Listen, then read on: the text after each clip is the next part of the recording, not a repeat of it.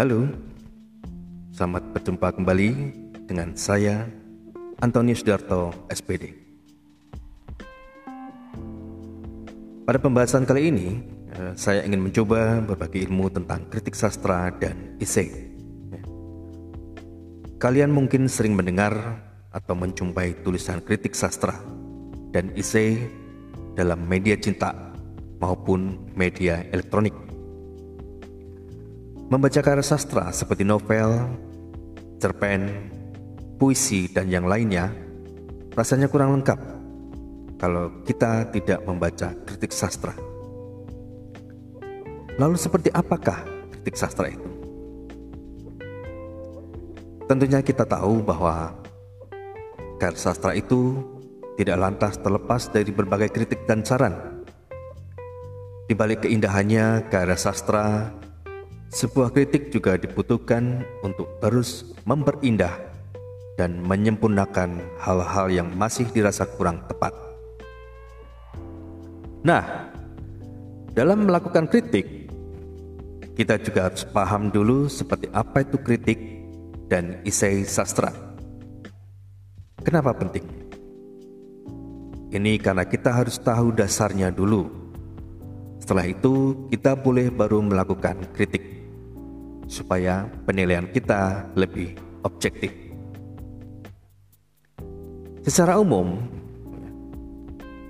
kita melihat pengertian dari kritik dan isai sastra. Kritik yang akan kita bahas yaitu kritik sastra. Di mana kritik sastra itu merupakan analisis terhadap suatu karya sastra untuk mengamati atau menilai baik buruknya suatu karya secara objektif.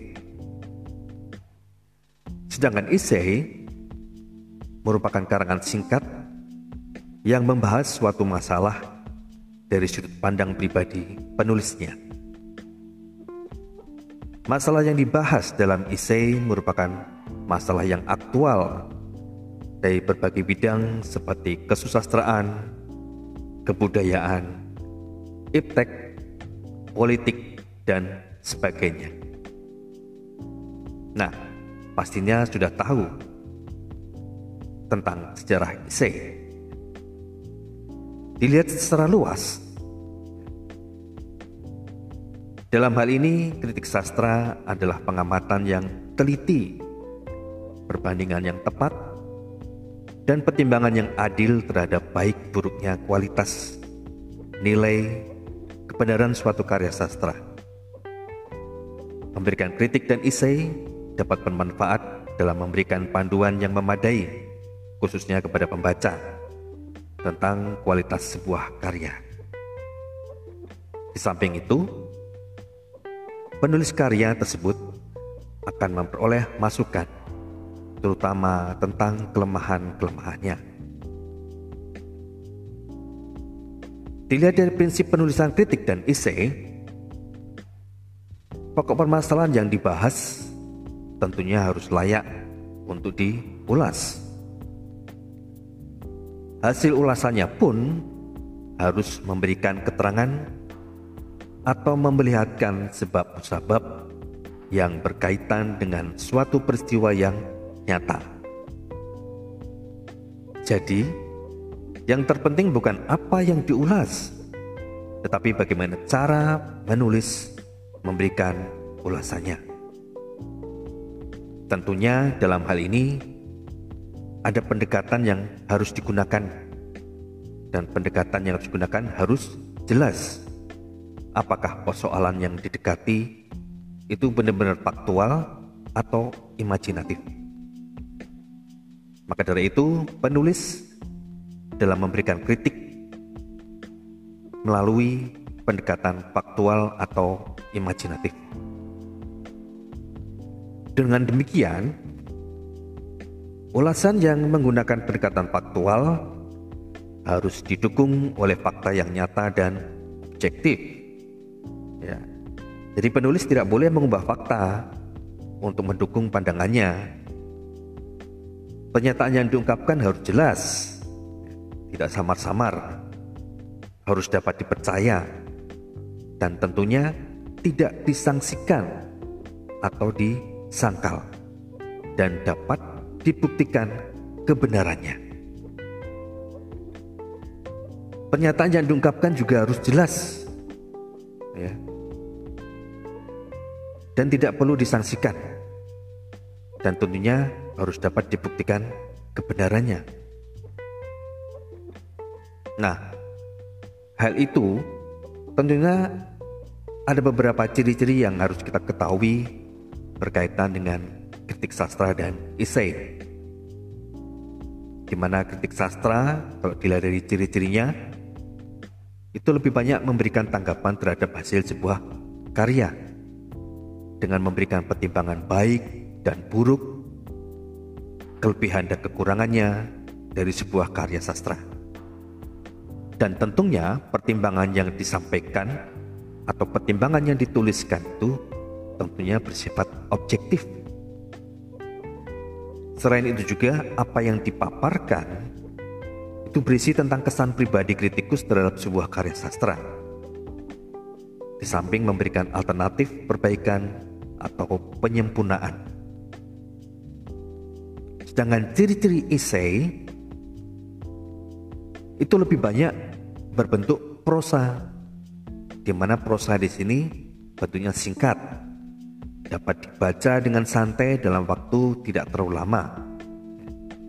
Kemudian memiliki gaya pembeda, selalu tidak utuh, dan mempunyai nada pribadi atau bersifat personal.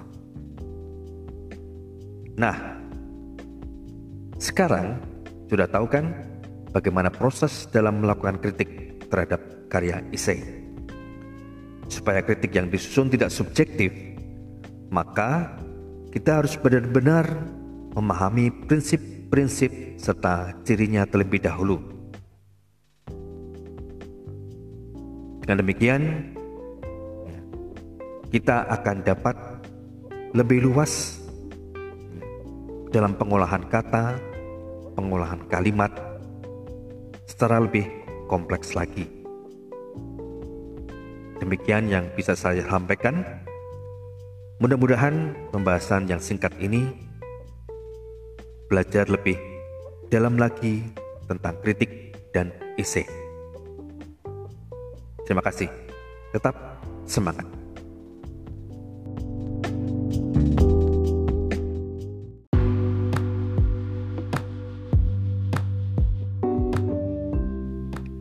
Halo, selamat berjumpa kembali dengan saya Antonio Sudarto SPD. Pada pertemuan yang lalu, kalian pernah membaca sebuah artikel tentang teks eksposisi. Nah, dalam materi kali ini, khususnya di materi Bahasa Indonesia kelas 10, kita akan bersama-sama membahas tentang contoh teks negosiasi. Sebelum lebih jauh, ada baiknya kita perhatikan penjelasan berikut. Dalam kehidupan sehari-hari, tentunya kalian tidak bisa lepas dari proses negosiasi. Biasanya proses negosiasi ini erat kaitannya dengan kegiatan jual beli. Misalnya, ketika kamu ikut ibu kalian belanja ke pasar untuk membeli sayur atau kebutuhan sehari-hari. Coba kalian perhatikan Ibu kalian pasti ingin mendapatkan barang yang ingin dibeli dengan harga semurah mungkin, kan? Untuk mendapatkan harga yang murah, ibu kalian tak segan-segan melakukan tawar-menawar kepada pedagang di pasar. Saat menawar, si penjual biasanya mempertahankan harga dagangannya sampai akhirnya terjadi kesepakatan harga terbaik. Inilah yang dinamakan negosiasi. Di mana negosiasi dapat diartikan sebagai proses tawar-menawar dengan cara berunding antara satu pihak dengan pihak lainnya untuk mencapai kesepakatan bersama. Dari contoh negosiasi ini, kalian tentu bisa menyimpulkan bahwa tujuan negosiasi adalah untuk mencari jalan tengah dalam suatu permasalahan sehingga antara pihak yang satu dengan pihak lainnya tidak ada yang merasa dirugikan. Dari sana kemudian kita bisa memberikan pengertian dari teks negosiasi. Sebelum masuk ke dalam contoh teks negosiasi beserta strukturnya, kalian tentu sudah mulai paham tentang negosiasi dari ilustrasi di atas kan? Dalam bentuk teks, Negosiasi berisi percakapan atau dialog yang melibatkan dua orang atau lebih. Orang yang terlibat dalam teks negosiasi bertujuan untuk mencari solusi dari sebuah masalah yang kemudian disepakati bersama. Yang tentunya kita juga harus mengetahui secara lebih jauh ciri-ciri dari teks negosiasi. Tak seperti teks lainnya, teks negosiasi memiliki ciri tersendiri. Yang pertama, bahwa teks negosiasi itu harus memiliki partisipan. Dalam negosiasi selalu melibatkan dua partisipan atau lebih. Jika menemukan contoh percakapan negosiasi tentang proses jual beli, maka partisipan yang terlibat adalah konsumen dan pedagang. Selain itu, bahwa teks negosiasi itu adalah untuk mencari penyelesaian atau jalan tengah. Karena dalam negosiasi terdapat perbedaan kepentingan dari dua belah pihak. Kalian bisa lihat dari contoh teks tersebut sebelumnya. Kemudian dalam teks negosiasi itu mengarah pada tujuan yang praktis. Artinya bahwa dalam negosiasi tentu memiliki tujuan yang jelas yaitu untuk menawar sesuatu kepentingan apa pun yang dinegosiasikan pasti mengarah pada tujuan praktis yaitu tawar menawar. Selain itu juga kita harus memprioritaskan kepentingan bersama. Karena dalam negosiasi melibatkan dua pihak atau lebih, maka proses negosiasi dilakukan atas dasar kepentingan bersama untuk menghasilkan sebuah kesepakatan. Melihat dari ciri-ciri tersebut, kita juga harus memperhatikan kaidah kebahasaan dalam teks negosiasi.